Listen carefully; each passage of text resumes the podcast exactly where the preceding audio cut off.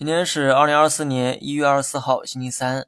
实在不知道该如何评价目前的行情哈。盘中突然逆转，看着大金融集体发飙的模样，估计大家也猜到了故事的情节。没错，神秘资金又动手了。中午的文章呢说得很清楚，能救大盘的只有国家队，除此之外没啥好办法。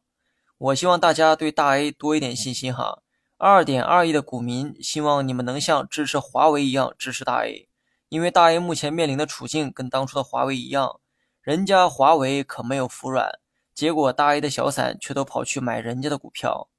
估计是意识到了问题的严重性，上面频繁出面维稳，而且不同于以往，这次的讲话直面了很多敏感的话题，也做出了很多积极的表态，我估计下一步就是去研究具体方案了。我目前呢还是 八点四 成仓持有，并没有加仓，理由呢也很简单，市场波动依旧很大，错过了也就错过了，不符合我的加仓条件，那我宁可踏空也不会赌运气。